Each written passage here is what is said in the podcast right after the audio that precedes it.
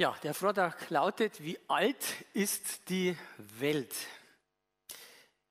Der Vortrag ist in verschiedene Teile gegliedert. Zunächst einmal werden wir uns als Einleitung damit befassen mit dem evolutionistischen und dem biblischen Weltalter. Und da sind wir dann schon mitten in dem Spannungsfeld drin. Dann werden wir vier Behauptungen und vier Klarstellungen betrachten und dann die evolutionistische Grundannahme. Wir werden zehn Indizien für das Weltalter betrachten und die radioaktiven Altersbestimmungen ansehen am Beispiel der Radiokarbonmethode. Wir werden die radioaktive Zerfallsgeschwindigkeit betrachten und zum Schluss Ihre oder eure persönliche Schlussfolgerung zu dem ganzen Thema. Und wie gesagt, in der Mitte gibt es eine Pause, damit das ganze Thema ein bisschen leichter zu verdauen ist. Evolutionistisches und biblisches Weltalter. Es gibt hier im Prinzip ja zwei Weltbilder. Mit dem ersten sind die meisten Leute sehr gut vertraut. Das ist das evolutionistische Weltbild. Danach soll vor rund 15 Milliarden Jahren die Welt durch einen sogenannten Urknall entstanden sein. Vor 10 Milliarden Jahren haben sich dann die Sterne und die Galaxien gebildet. Vor 5 Milliarden Jahren soll sich sozusagen in der zweiten Generation unsere Sonne gebildet haben. Dann vor viereinhalb Milliarden Jahren war unsere Erde angeblich noch glühflüssig, ist dann abgekühlt. Vor 3,8 Milliarden Jahren soll sich ein Urmeer und eine Urzelle gebildet haben. Und dann soll Evolution bis zur Gegenwart, bis zum Menschen stattgefunden haben. Wenn wir da in die Bibel reinschauen, dann finden wir den Begriff Evolution dann natürlich nicht. Und wir finden eigentlich ganz was anderes. Wir finden, dass Gott am ersten und am zweiten Tag eine wasserbedeckte Erde schuf, am dritten Tag das trockene Land und die Pflanzen. Erst am vierten Tag hat sich Gott weiter mit dem Universum befasst, hat Sonne, Mond und Sterne geschaffen, also die restlichen Objekte da draußen.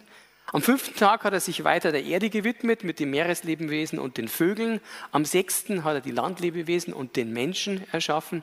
Und dann gibt es noch ein wichtiges Ereignis, ungefähr 1650 Jahre später, das ist die Sintflut, eine globale Überschwemmungskatastrophe. Sie sehen jetzt auf einen Blick, dass natürlich diese zwei Weltbilder nicht zusammenpassen. Und es gibt allerdings Christen, die zum Beispiel hier Kompromisse versuchen. Aber wenn man das macht, und da möchte ich jetzt nicht im Detail drauf eingehen, kommt man sehr schnell in inhaltliche und logische Widersprüche. Also das klappt nicht. Wir haben hier wirklich ein, ja, zwei völlig verschiedene ähm, Weltbilder. Eine Situation, wo im einen Fall die Welt vor 15 Milliarden Jahren entstanden sein soll und im anderen Fall vor ungefähr 6000 Jahren. Und das ist jetzt die Frage. Wer hat jetzt hier recht? Die Bibel oder die, ich sage jetzt ganz bewusst, evolutionistische Wissenschaft? Es geht nicht nur um die Wissenschaft an sich. Wir werden das heute Abend lernen und ich hoffe, dass Sie wenigstens das lernen, ähm, dass das die wichtigste Tatsache ist, die Sie vielleicht mitnehmen. Wenn wir von Wissenschaft reden, dann ist Wissenschaft eigentlich ein neutrales Werkzeug, um was herauszufinden. Aber Wissenschaft wird immer auch mit Weltbildern betrieben. Und insbesondere, wenn wir über Dinge reden, die in der Vergangenheit waren, wo keiner da war, die keiner, wir haben keine Zeitmaschine, wir können ja nicht nachschauen, wie das war, dann müssen wir Annahmen machen und dann brauchen wir Weltbilder. Und das ist keine reine Wissenschaft mehr. Und das müssen Sie wissen, wenn Sie mit diesen Dingen zu tun haben. Deswegen kann man überhaupt hier von Weltbildern reden. Aber ich denke, das wird im Laufe des Abends heute noch klarer. Ich fange mal an, vier Behauptungen und vier Klarstellungen ganz häufige Behauptungen, zum Beispiel, wenn Sie so Bäume ansehen mit so Wachstumsringen, da wird behauptet, Wachstumsringe von Bäumen stehen im Widerspruch zur Bibel. Naja, was wird da beobachtet? Im Westen der Vereinigten Staaten findet man sogenannte Bristlecone-Pinien, die haben mehr als 5000 Baumringe. Kann man jetzt daraus folgern, dass diese Bäume mehr als 5000 Jahre alt sind? Das wäre im Widerspruch zur Bibel, weil in der Sintflut vor rund 4350 Jahren wurde ja die gesamte Landvegetation ausgelöscht, sodass es auch keine älteren Bäume geben dürfte. Nun, das ist hier diese Bristlecone-Pinie, so sieht die aus, ziemlich verwittert, kann man sagen. Das sind Überlebenskünstler, die also in speziellen Regionen leben, wo eigentlich die Witterungsbedingungen sowieso oder das Klima nicht stabil sind. Wachstumsringe, was ist das? Ja, wenn Sie das unter dem Mikroskop anschauen, da sehen Sie da die Zellen von dem Baum und Sie sehen ganz einfach die Situation, dass die Zellen manchmal breiter sind und manchmal schmäler. Und wenn der Baum besser wächst, dann sind sie eben breiter und ansonsten eben schmäler und dann entstehen diese Ringe. Und wir interpretieren das normalerweise, wenn wir das jetzt so beobachten, als Jahresringe. Und das ist auch die evolutionistische Annahme, dass die Ringe Jahresringe sind. Aber die Frage ist jetzt natürlich, ist das aber eigentlich gerechtfertigt? Tatsache ist, dass man für Bäume, die zur selben Gattung wie die Bristlecorn-Pinien gehören, beobachtet hat, und das ist schon mal wichtig, dass sie mehrere Wachstumsringe pro Jahr hervorbringen können. Das ist ohne weiteres möglich bei denen. Und mehrere Ringe pro Jahr treten bevorzugt auf, wenn die Niederschläge im Lauf des Jahres phasenweise oder über längere Zeit ausbleiben. Der Baum stellt dann einfach vorübergehend sein Wachstum ein, um es bei der nächsten günstigeren Gelegenheit wieder fortzusetzen. Und besonders wahrscheinlich ist es für die Bristlecorn-Pinien, die, wie ich schon gesagt habe, als Überlebenskünstler auch in unwirtlichen Regionen mit unberechenbarem Wetter leben können. Also bei denen würde man das besonders erwarten, dass die immer wieder sozusagen ein- und ausschalten. Aus biblischer Sicht ist es auch sehr wahrscheinlich, dass nach der Sintflutkatastrophe vor rund 4350 Jahren über viele Jahrhunderte hinweg das Wetter instabil war, sodass in dieser Zeit mehrere Wachstumsringe pro Jahr erzeugt werden konnten. Die Sintflut war, eben nicht, war nämlich eine unglaubliche Katastrophe, die alles übersteigt, was wir uns jemals heute so zusammenreimen können oder was wir beobachten können. Ich habe einen eigenen Vortrag draußen. Ähm, auf DVD, aber wir haben auch einen YouTube-Kanal, da kann man sich auch die ganzen Indizien zur Sintflut anschauen. Ich komme zur zweiten Behauptung. Eisablagerungen in Grönland und der Antarktis beweisen, dass die Welt mindestens 100.000 Jahre alt ist. Also jetzt sind wir schon in den Hunderttausenden. Was wurde da jetzt beobachtet? Naja, man hat so Eisbohrkerne genommen aus Grönland und der Antarktis und die zeigen jetzt nach Aussage der evolutionistischen Wissenschaftler mehr als 100.000 Eisschichten. Kann man jetzt daraus folgen, dass diese Schichten über einen Zeitraum von 100.000 Jahren abgelagert wurden, also dass das wieder Jahresringe waren. Das wäre natürlich ganz offensichtlich im Widerspruch zum Weltalter der Bibel von rund 6000 Jahren. So sieht so ein Eisbohrkern aus, den man da gewinnt. Und das sind hier diese Schichten, die man da sieht. Und die evolutionistische Annahme ist eben bei der Zählung dieser Schichten, dass die Jahr für Jahr entstanden sind. Ist diese Annahme richtig? Tatsache ist wieder, dass kurzfristige Wetterschwankungen wie Stürme oder wandernde Schneedünen Schichten in wenigen Stunden oder Tagen erzeugen können. Und es gibt auch langperiodische Schwankungen, wie zum Beispiel Sonnenfleckenzyklen, die zusätzliche jährliche Schichten vortäuschen. Und dann kommt noch ein weiteres Problem dazu, das ist, dass die evolutionistischen Wissenschaftler gar nicht alle Ringe zählen können. Das ist nämlich so, mit zunehmender Tiefe nimmt der Druck zu, weil immer mehr Eis drauf lastet und die Ringe haben immer geringere Abstände. Und ab einer bestimmten Tiefe kann man gar nicht mehr zählen. Das geht nicht mehr. Die evolutionistischen Wissenschaftler sehen also nie 100.000 Ringe, sondern sie nehmen in ihren Modellen an, dass es viele Ringe geben müsse, ohne dass man sie aber wirklich sieht. Noch ein Problem ist, dass in Wahrheit viele Schichten, das habe ich eben schon erläutert, pro Jahr erzeugt werden können. Professor Richard Alley, ein Geologe, sagt, beim Zählen von Jahresschichten müssen wir uns fragen, ob sie wirklich eindeutig identifizierbar sind oder ob nicht jährliche Ereignisse ein Jahr vortäuschen. Wir müssen auf jeden Fall damit rechnen, dass wir fälschlicherweise die Schichtablagerung eines großen Sturms oder einer Schneedüne als ein ganzes Jahr fehlinterpretieren. Das gilt für heute. Wir haben heute, sage ich mal, relativ stabile Bedingungen. Aber aus biblischer Sicht ist wieder vor allen Dingen das instabile Wetter der Eiszeit die Eiszeit war nämlich nach der Sintflutkatastrophe vor rund 4350 Jahren, dass in dieser Phase, wo die Eiszeit war, über rund sieben Jahrhunderte, das Klima oder das Wetter äußerst instabil war. Und das war dann dafür verantwortlich, dass sehr viele Eisschichten pro Jahr erzeugt wurden. Ich kann jetzt darauf nicht im Detail eingehen. Ich habe auch dazu einen eigenen Vortrag, der heißt Das Verschwinden der Wollhaar-Mammuts, wo ich nicht nur auf das Verschwinden der Wollhaar-Mammuts eingehe, sondern auf die Frage, wie entsteht überhaupt eine Eiszeit. Das wissen nämlich die evolutionistischen Wissenschaftler auch nicht. Und man kann es aber sehr gut im Rahmen des biblischen Modells erklären. Dritte Behauptung. Sedimentablagerungen beweisen, dass die Welt Millionen von Jahren alt ist. Jetzt sind wir in die Millionen. Was wurde da beobachtet? Es gibt da in den USA die sogenannte Green River Formation in den Rocky Mountains. Und da hat man Millionen von Schiefer-Sedimentschichten gefunden. Teilweise sind nur, sind nur wenige Zehntel Millimeter dick. Kann man jetzt daraus folgern, dass diese Schichten über einen Zeitraum von Millionen von Jahren abgelagert wurden? Das wäre natürlich ganz offensichtlich im Widerspruch zum Weltalter der Bibel von rund 6000 Jahren. Das ist hier eine Abbildung, da sieht man das mal so im Groben, diese Green River Formation.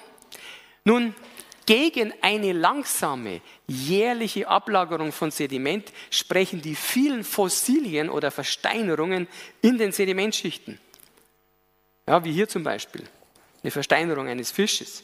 In heutigen Flüssen und Seen, und das ist jetzt ganz wichtig, bilden sich bei der langsamen Sedimentablagerung keine Fossilien. Warum? Naja, weil tote Fische in der Regel eben verrotten, bevor sie versteinern können. Die Versteinerung findet nur unter katastrophischen Bedingungen statt, wo die Tiere rasch unter Luftabschluss von Sediment begraben werden. Also das ist etwas, was sehr oft noch in den Schulbüchern sogar gelehrt wird. Der Fisch stirbt, fällt auf, sinkt auf den Boden, wird dann angeblich langsam mit Sediment bedeckt und dann versteinert er.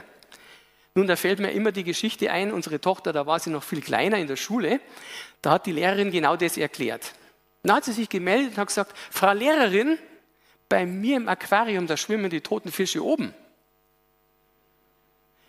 Und die kam total ins Schwimmen, hat dann irgendwer mit Fachbegriffen um sich geschmissen und alle wussten schon, die kennt sich nicht mehr aus, die hat keine Antwort. Nun, der Punkt ist ganz einfach der, ja, die toten Fische schwimmen oben, die werden dort zersetzt von Bakterien, von anderen Fischen oder anderen Lebewesen und in der Regel kommt da unten nichts mehr an. Das versteinert nicht. So funktioniert das nicht. Sondern was wir brauchen, ist das hier. Ja? Also der Fisch, der muss praktisch schlagartig versteinert werden, er muss von einer Schlamm, Unterwasserschlammbawine erfasst werden und dann aber auch nur unter speziellen physikalisch-chemischen Bedingungen versteinert er. Und das muss auch schnell passieren. Es gibt teilweise Versteinerungen, wo man solche Details sieht, das geht nicht anders, als dass das ganz schnell passiert ist.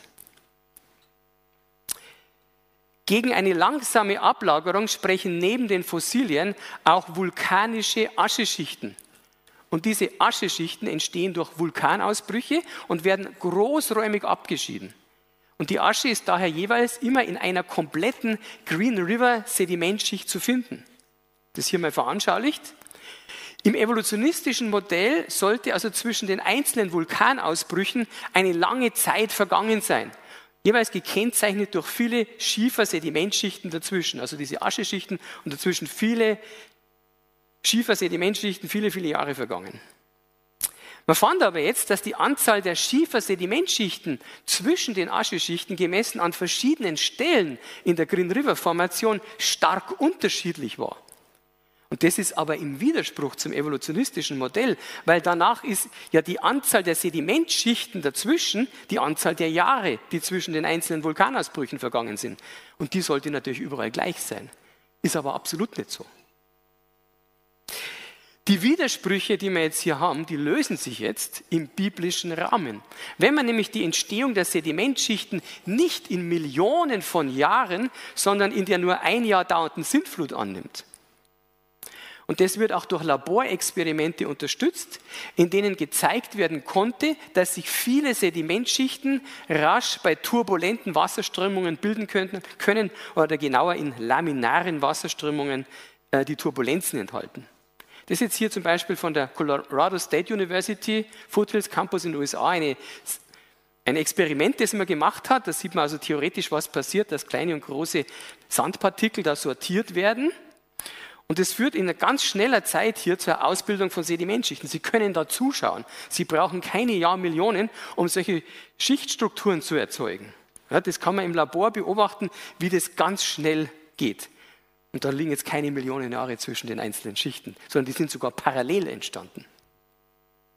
Und das zeigt uns wieder, man muss halt die Dinge auch im Labor ausprobieren. Und da ist zum Beispiel die Geologie noch weit hinten dran, muss ich sagen, ich habe viel mich in letzter Zeit mit der Geologie befasst. Sie machen viel zu wenig Experimente.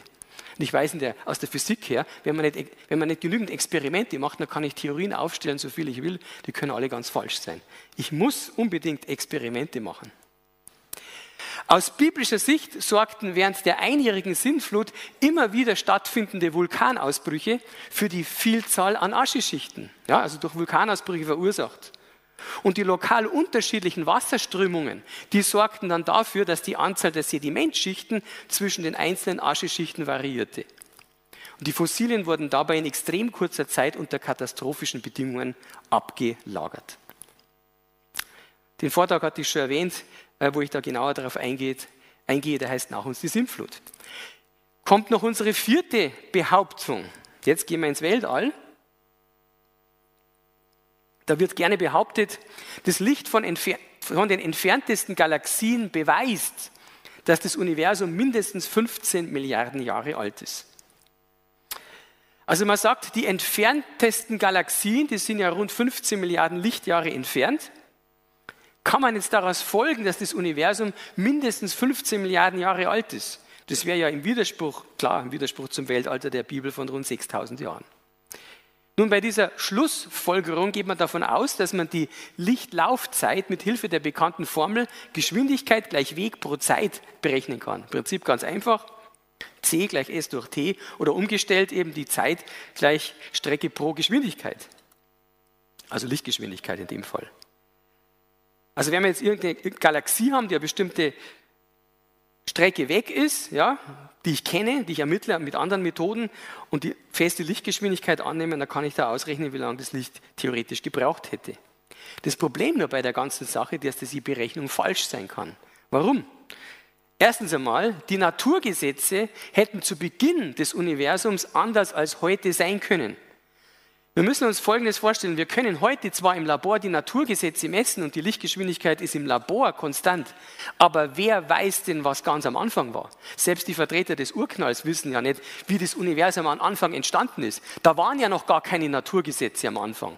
Die wurden sogar verletzt, weil der Urknall zum Beispiel ja fordert, dass aus dem Nichts etwas entstanden ist. Das ist der Energieerhaltungssatz, der da schon verletzt ist. Und ich könnte weitermachen.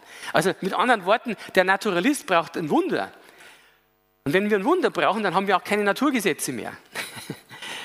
Und das gilt natürlich im biblischen Fall erst recht. Das heißt, die Lichtgeschwindigkeit hätte am Anfang viel schneller sein können und das Licht hätte uns, hätte sozusagen die Erde ganz schnell erreichen können und damit hätten wir das Problem schon gelöst. Eine andere Erklärung wäre, dass die Zeit aufgrund relativistischer Effekte schneller hätte vergehen können. Da möchte ich jetzt nicht darauf eingehen, aber es gibt ja die Relativitätstheorie, die also sagt, dass Zeit und Raum nicht so konstant sind, wie wir das immer meinen. Ja? Also das heißt, die Zeit kann auch mal schneller oder langsamer vergehen. Und dann gibt es noch etwas, die Lichtgeschwindigkeit, ich habe es jetzt absichtlich in Anführungszeichen gesetzt, könnte richtungsabhängig sein. Das ist etwas, was ein bisschen komplizierter ist, aber um das ganz kurz zu veranschaulichen, es könnte tatsächlich sein, dass, das, dass sozusagen das Universum so beschaffen ist, dass das Licht, das uns von den Galaxien erreicht, dass das unendlich schnell ist, während das Licht, das wir aussenden, nur die halbe Lichtgeschwindigkeit hat. Jetzt werden Sie sagen, das geht doch, das kann doch gar nicht sein, das kann man doch messen. Ich sage Ihnen, die Physiker haben schon jetzt die letzten Jahrzehnte versucht, die einfache Lichtgeschwindigkeit zu messen. Es gibt viele Veröffentlichungen. Also das Einfache heißt hin und nicht nur hin und zurück. Und die konnten das nicht. Warum nicht? Die stellen fest, da ist, hat die Natur oder in dem Fall Gott einen Riegel vorgeschoben. Wir können das nicht herausfinden. Das geht nicht. Und es könnte also tatsächlich sein, dass das sich anders verhält, als wir denken. Und wenn das richtungsabhängig ist, wenn das Licht sozusagen unendlich schnell ist, wenn es zu uns kommt, dann ist es sozusagen so, wenn ich jetzt da rausschaue in den Sternenhimmel, ich weiß nicht, wo wir heute den sehen, dann sehe ich das so, wie das jetzt ist und nicht so, wie es vor Milliarden Jahren war. Diese Möglichkeit existiert tatsächlich. Ähm, ich möchte Ihnen jetzt hier nur einige Möglichkeiten präsentieren. Man könnte noch mehr aufzählen. Also die, die Forscher, die wie ich sozusagen von der Bibel ausgehen, überlegen sich, was könnte alles möglich sein. Und das kann man nicht widerlegen. Das heißt, Gott könnte es auf verschiedenste Art und Weise gemacht haben und es ergibt sich kein Widerspruch. Aber was Sie sich hier gleich merken können, ist, man geht davon aus, man macht die Annahme, dass die Dinge immer so waren wie heute im Labor. Das ist gefährlich. Das darf man eben, gerade wenn man es mit Gott zu tun hat, nicht annehmen. Der Vortrag, der sich dann ausführlicher damit befasst, der heißt im, Vorder-, im Anfang war der große Knall. Wenn wir schon bei den Annahmen sind, das ist jetzt ein ganz wichtiger Punkt, die evolutionistische Grundannahme. Die Altersbestimmung unserer Welt ist nicht so einfach, wie es den Anschein hat. Woran liegt denn das? Das Grundproblem ist, dass wir das Alter einfach nicht direkt bestimmen können. Es ist nämlich nicht so, dass in die Atome der Materie Uhren eingebaut sind. Vielleicht hat der eine oder andere den Begriff Atomuhr schon gehört, aber das ist was anderes, ja, sozusagen. Was ich jetzt meine, ist wirklich, dass sozusagen, wenn ich jetzt irgendeine Materie nehme, dass ich dann sozusagen sagen könnte, wie alt ist jetzt dieses Molekül oder dieses Atom. Das geht nicht. Wir haben da leider für den Physiker ein bisschen problematisch keine eingebauten Uhren drin. Ist nicht so. Wir können das nicht einfach so verwenden. Wir haben auch keine Zeitmaschine. Wir waren nicht dabei, als die Dinge passierten. Wir können nicht mit der Zeitmaschine zurückreisen und schauen, wie es denn war. Die Wissenschaft, die kommt hier an ihre Grenzen. Es ist einfach nicht dasselbe, ob wir hier und heute Experimente durchführen im Labor oder ob wir zum Beispiel Versteinerungen untersuchen und versuchen daraus auf die Vorgänge in der Vergangenheit zurückzuschließen. Die experimentelle Wissenschaft, also die Wissenschaft im Labor im Prinzip, hat eine ganz andere Qualität als die historische Wissenschaft. Ja, also die meisten Leute, wenn die an Wissenschaft denken, denken die an sowas. Autos, Handys, Computer, Flugzeuge, Raketen, meistens funktioniert es. Warum? Weil es halt x-mal ausprobiert worden ist im Labor. Und nicht nur von einem, sondern von vielen unter verschiedensten Bedingungen. Und wenn das irgendwann einmal sozusagen so und so oft mal geklappt hat und auch die Naturgesetze so und so oft mal überprüft worden sind, dann sagt man irgendwann einmal, okay, davon gehen wir jetzt mal aus. X-mal überprüft. Aber es gibt noch eine andere Art von Wissenschaft. Das ist die historische Wissenschaft. Da geht man zum Beispiel her, gräbt was aus, hat eine Versteinerung, hat man so einen Fisch, einen Versteinerten. Und jetzt will man rauskriegen, wie hat der gelebt? Was ist da passiert? Wann hat der gelebt? Und so weiter. Und jetzt haben wir das Problem, ich kann das nicht im Labor wiederholen. Ich kann ja nicht einfach den Knopf drücken und sagen, jetzt wiederhole ich nochmal das Leben von diesem Fisch. Unter leicht anderen Bedingungen. Und nochmal, das wäre experimentelle Physik. Das geht nicht. Wir haben ein einziges Ereignis und müssen daraus alles ableiten. Und Sie sehen schon, jetzt wird es schwierig. Ja, das muss ich wie so ein Sherlock Holmes versuchen rauszukriegen, was war. Aber der Sherlock Holmes immer in den Filmen, der ist immer unglaublich klug, der findet immer alles genau raus, aber in der Praxis ist es so, dass man es nicht rausfindet. Dass es verschiedenste Möglichkeiten gibt, wie es gewesen hätte sein können und wir können es nicht rausfinden. Und das ist ein fundamentales Problem und das ist natürlich auch den Vertretern des evolutionistischen Modells bewusst. Und deswegen machen sie eine Annahme, die das Problem beheben soll. Verstehen Sie? Wenn man nicht alles weiß, was muss man dann machen, wenn man trotzdem sozusagen weitermachen will? Man muss eine Annahme machen. Das müssen die Wissenschaftler auch. Und diese Annahme, die können sie aber nicht beweisen, weil wenn sie es beweisen könnten, dann müssen sie ja keine Annahme machen. Und diese Annahme besteht darin, dass man davon ausgeht, dass die Vorgänge in der Natur im Wesentlichen gleichförmig ablaufen und man daher von den Beobachtungen in der Gegenwart auf die Vergangenheit zurückschließen kann. Also wir sagen, das, was wir jetzt beobachten, das muss in der Vergangenheit auch immer so gewesen sein. Was anderes fällt Ihnen nicht ein dazu. Nun, Professor James Dana, ein Geologe, der im vorletzten Jahrhundert gelebt hat, und so alt ist diese Theorie schon, die gilt heute noch in der Geologie, der hat Folgendes gesagt, indem wir die Gegenwart dazu heranziehen, um die Vergangenheit zu enthüllen, nehmen wir an, dass die Kräfte in der Welt im Wesentlichen in der Zeit unveränderlich sind. Denn diese Kräfte basieren auf grundlegenden Eigenschaften der Materie und können sich daher nicht ändern. Nun, diese Grundannahme macht voll Sinn im Fall der experimentellen Wissenschaft, wo ja die Naturgesetze immer und immer wieder im Labor nachgeprüft werden können. Und da sind wir froh, dass sich die nicht ständig ändern. Stellen Sie sich vor, am nächsten Tag werden die Naturgesetze anders. Da könnte man nie herausfinden, wie es eigentlich ist. Aber es macht kaum Sinn, im Fall der historischen Wissenschaft, wo man es in der Regel mit einmaligen, nicht wiederholbaren Ereignissen in der Erd- und Weltgeschichte zu tun hat. Ich gebe Ihnen ein Beispiel. Erosionsgeschwindigkeiten. Da gibt es ja die Flüsse und die graben sich im Laufe der Zeit immer tiefer in den Untergrund. Sie erodieren das Gestein. Wenn jetzt ein Fluss Jahrmillionen fließt, dann sollte er irgendwann einen tiefen Canyon in das Gestein hineingefräst haben. Und solche Überlegungen hat man für den Grand Canyon in den USA angestellt. Man beobachtet, mit welcher Geschwindigkeit sich der Fluss heute in das Gestein eingräbt und nimmt dann an, dass er das in der Vergangenheit auch immer mit derselben Geschwindigkeit tat. Und daraus kann man dann berechnen, wie lange es gedauert hat, bis der Fluss den Canyon theoretisch erzeugt hat. Na, da hat man ausgerechnet im Fall des Grand Canyon, dass das ganze Jahr Millionen gedauert hat. Aber was wäre, wenn die Erosionsgeschwindigkeit in der Vergangenheit eine andere als heute war? Wenn der Fluss in der Vergangenheit, sagen wir mal zumindest zeitweise, 100 oder 1000 Mal mehr Wasser geführt hätte als heute, dann wäre der Canyon in viel kürzerer Zeit entstanden und das, was wir heute noch als Fluss sehen, wäre nur noch das übrig gebliebene Rinnsal der ursprünglichen Wassermassen. Und die Altersbestimmung, meine Altersbestimmung, wäre komplett falsch. Noch ein Beispiel, wie das schiefgehen kann, Wasserhahn, der hier tropft. Zehn Liter sind in dem Behältnis drin. Ich beobachte das, wie langsam das tropft und rechne dann aus, okay, wenn das so weitergeht, pro Stunde tropft ein Liter Wasser in den Behälter. Zehn Liter sind drin.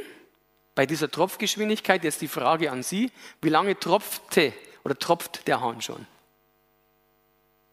Sie werden sagen, das ist einfach, gell? Zehn Stunden sollte das gedauert haben, würde man sagen, oder? Das Problem ist, die Aufgabe ist mathematisch nicht lösbar. Ich habe Ihnen die Randbedingungen nämlich gar nicht gesagt. Die Annahmen bestimmen das Ergebnis.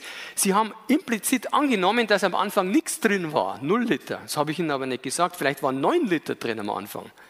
Dann hat das Ganze viel kürzer gedauert. Oder irgendjemand kam zwischendurch und hat was zusätzlich dazugeschüttet und ging dann weg und Sie haben das nicht beobachtet, weil Sie waren ja nicht dabei. Das war in der Vergangenheit. Oder hat was weggenommen. Sie waren nicht dabei. Oder noch schlimmer, stellen Sie sich vor, jemand geht hin, dreht den Hahn voll auf, in zehn Sekunden ist das Ganze voll, er dreht wieder zu, aber nicht ganz so, dass ein bisschen tropft, geht weg, Sie kriegen davon gar nichts mit und meinen, das wäre die ganze Zeit so langsam getropft, rechnen hier zehn Stunden aus, oder dabei waren es nur zehn Sekunden. Sie haben sich total verrechnet. Warum? Weil Sie nicht dabei waren. Und genau so geht es den evolutionistischen Wissenschaftlern oder den Geologen. Die haben keine Zeitmaschine. Die können es nicht besser wissen, glauben Sie es mir. Die kochen auch nur mit Wasser. Indem die Vertreter des evolutionistischen Modells annehmen, dass die Vorgänge in der Vergangenheit ähnlich oder genauso wie heute abliefen, tun sie aber noch was. Das ist noch dramatischer jetzt, vor allen Dingen für den Christen. Sie schließen göttliches Eingreifen von vornherein aus. Hier gibt es ein berühmtes Zitat von Professor Richard Levontin, einem Genetiker, hat gesagt, nicht, dass die Methoden und Institutionen der Wissenschaft uns auf irgendeine Weise zwingen würden, die materialistische Erklärung der Phänomene der Welt zu akzeptieren. Darüber hinaus ist dieser Materialismus absolut, denn wir können keinen göttlichen Fuß in der Tür zulassen. Verstehen wir, nicht die Wissenschaft zwingt die Leute, Gott außen vor zu lassen, sondern es sind ihre Annahmen, die sie vorher machen, ihr materialistisches Weltbild, das zuerst steht. Und dann wird beschlossen, Gott darf keinen Fuß in die Tür kriegen. Wir nehmen jetzt an, alles war immer so wie heute. Aber wenn alles immer so war wie heute, dann schließen wir Gott aus, weil Gott ist ja Gott, der Wunder tut. Und dann war eben nicht immer alles so wie heute. Dann war vielleicht manchmal was total anders. Insbesondere wenn wir an den Anfang zurückgehen, wo Gott die Welt erschuf. Da war alles ganz anders als unsere Urknalltheorien und sonstige Dinge da sich ausgedacht werden. Also, das ist ein fundamentaler Unterschied zu den Wissenschaftlern, die an die historische Korrektheit der Bibel glauben, wozu ich gehöre. Diese Wissenschaftler glauben, dass der Gott der Bibel zu verschiedenen Zeiten immer wieder massiv in die Erd- und Weltgeschichte eingegriffen hat, wie zum Beispiel in der Erschaffung der Welt und der globalen Sintflutkatastrophe. Ja, zwischendurch hat er dafür gesorgt, dass alles schön normal abläuft, damit wir Wissenschaft machen können, aber er hat auch immer wieder eingegriffen. Anders als die Vertreter des evolutionistischen Modells verlassen sie sich nicht auf die Annahme, dass die Vorgänge in der Natur stets gleichförmig ablaufen, sondern sie lassen göttliches Eingreifen bewusst zu und legen die biblische Geschichte oder Historie zugrunde, die über die Jahrtausende, über viele Quellen zuverlässig überliefert wurde.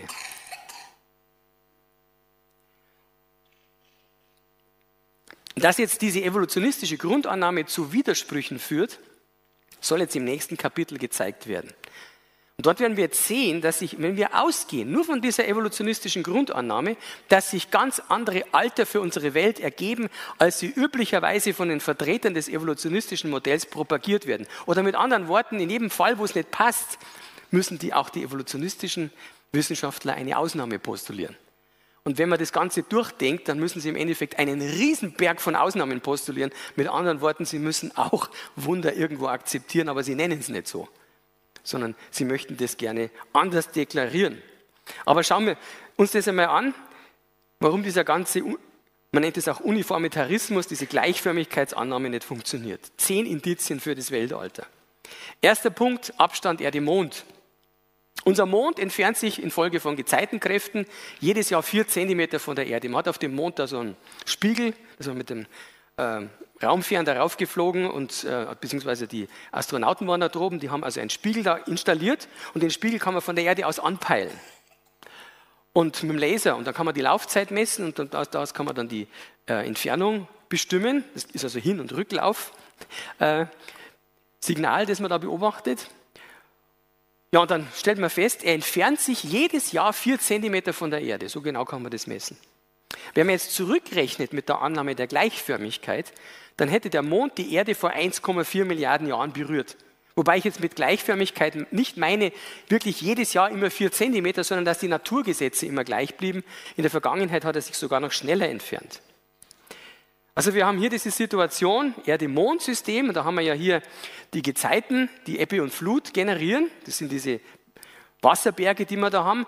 Und während sich also jetzt da die, die Erde dreht, entsteht durch diese Gezeitenkräfte, durch diese Ebbe- und Flutberge eine Reibung. Und die Reibung verlangsamt die Erde in ihrer Drehung. Das ganze System Erde-Mond verliert dann Rotationsenergie und dann kann man dann ausrechnen, da kommt tatsächlich dann so einige Zentimeter raus pro Jahr wo der Mond immer weiter nach außen geht aufgrund der, des Verlusts von Rotationsenergie.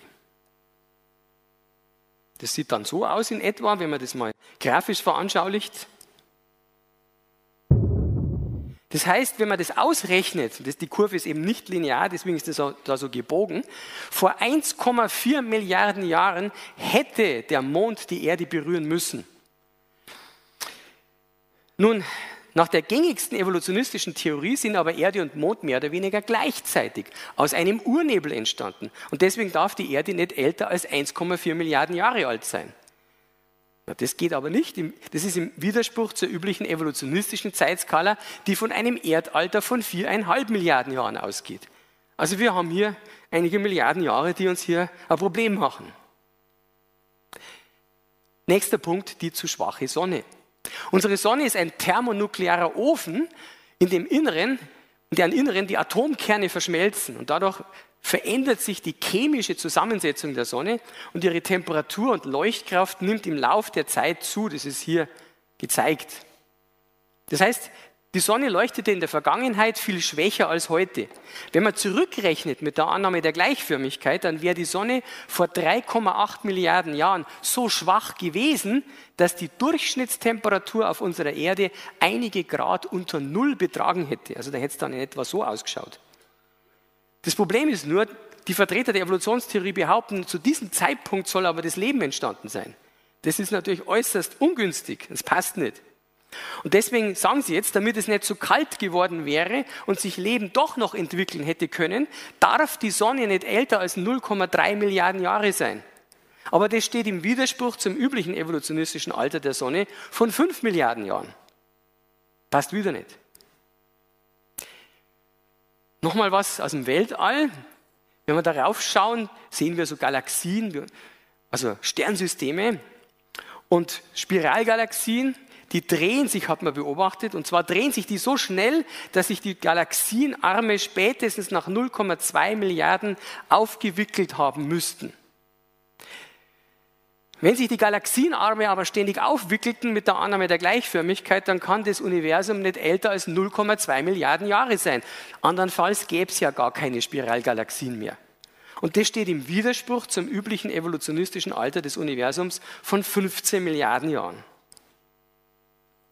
Jetzt gehen wir auf die Erde. Betrachten wir unsere Weltmeere. Da ist ja jede Menge Salz drin. Die Weltmeere werden immer salziger. Wenn man zurückrechnet mit der Annahme der Gleichförmigkeit, dann können die höchstens 62 Millionen Jahre alt sein.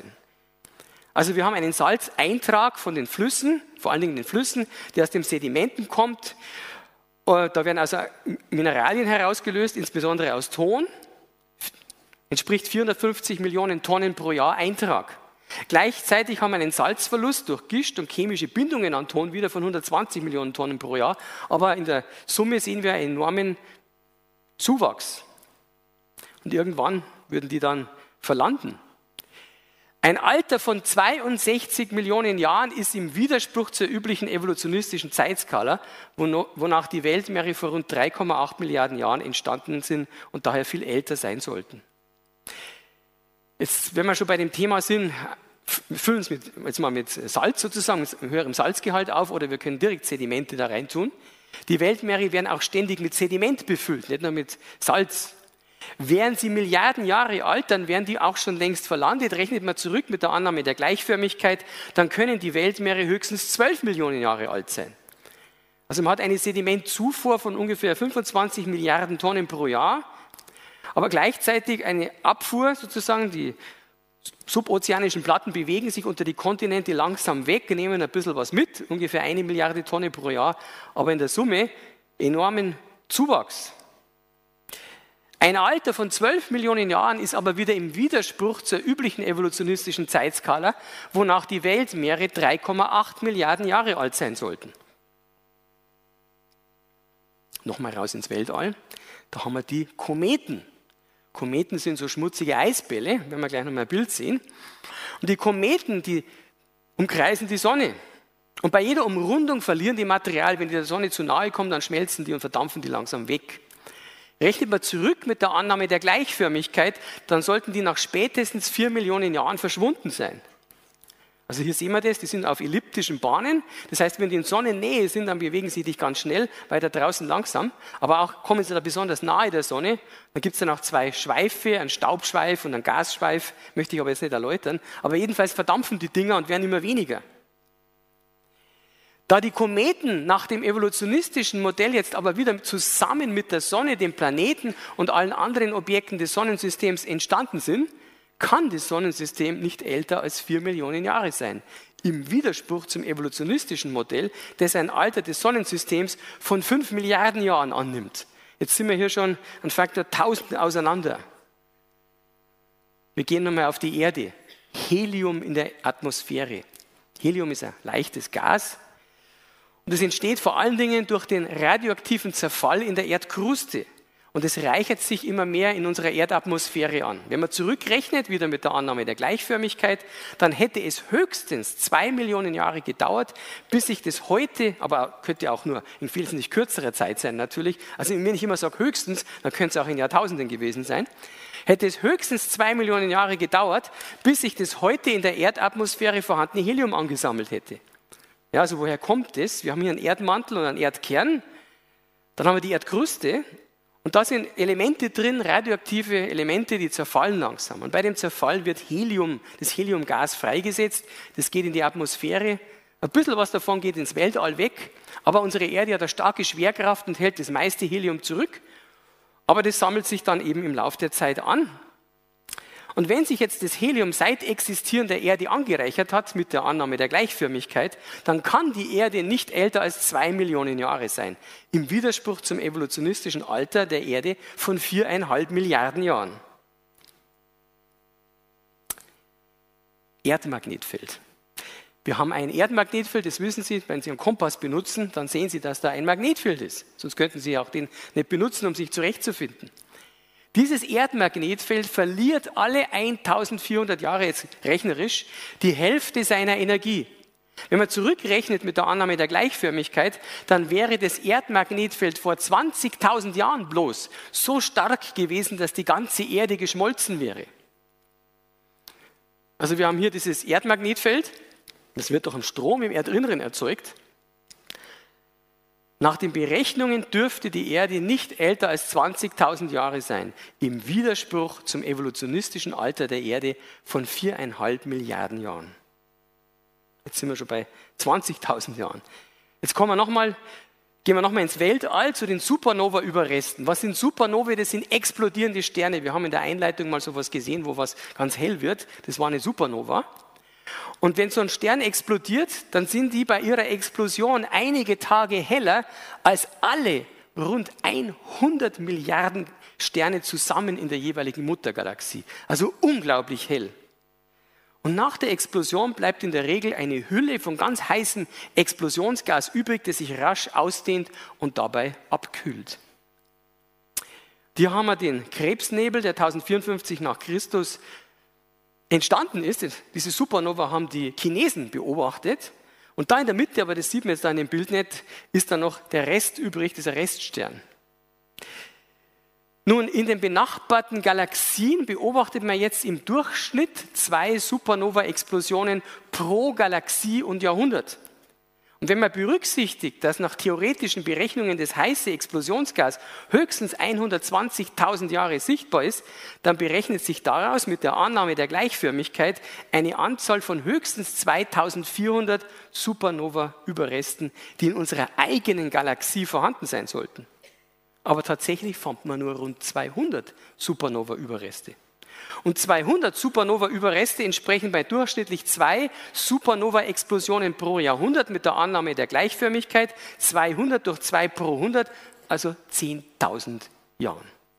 Das heißt, unsere Galaxie kann nicht älter als 10.000 Jahre sein, sie könnte aber zum Beispiel auch 6.000 Jahre sein, im Widerspruch zum evolutionistischen Alter von rund 10 Milliarden Jahren. So, und jetzt der letzte Punkt.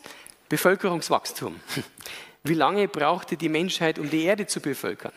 Wir haben heute rund 8 Milliarden Menschen auf diesem Planeten. Das evolutionistische Modell geht für einen Zeitraum von rund 4 Millionen Jahren von einer extrem kleinen mittleren Wachstumsrate von nur 0,0004 Prozent pro Jahr aus, mit der Annahme der Gleichförmigkeit.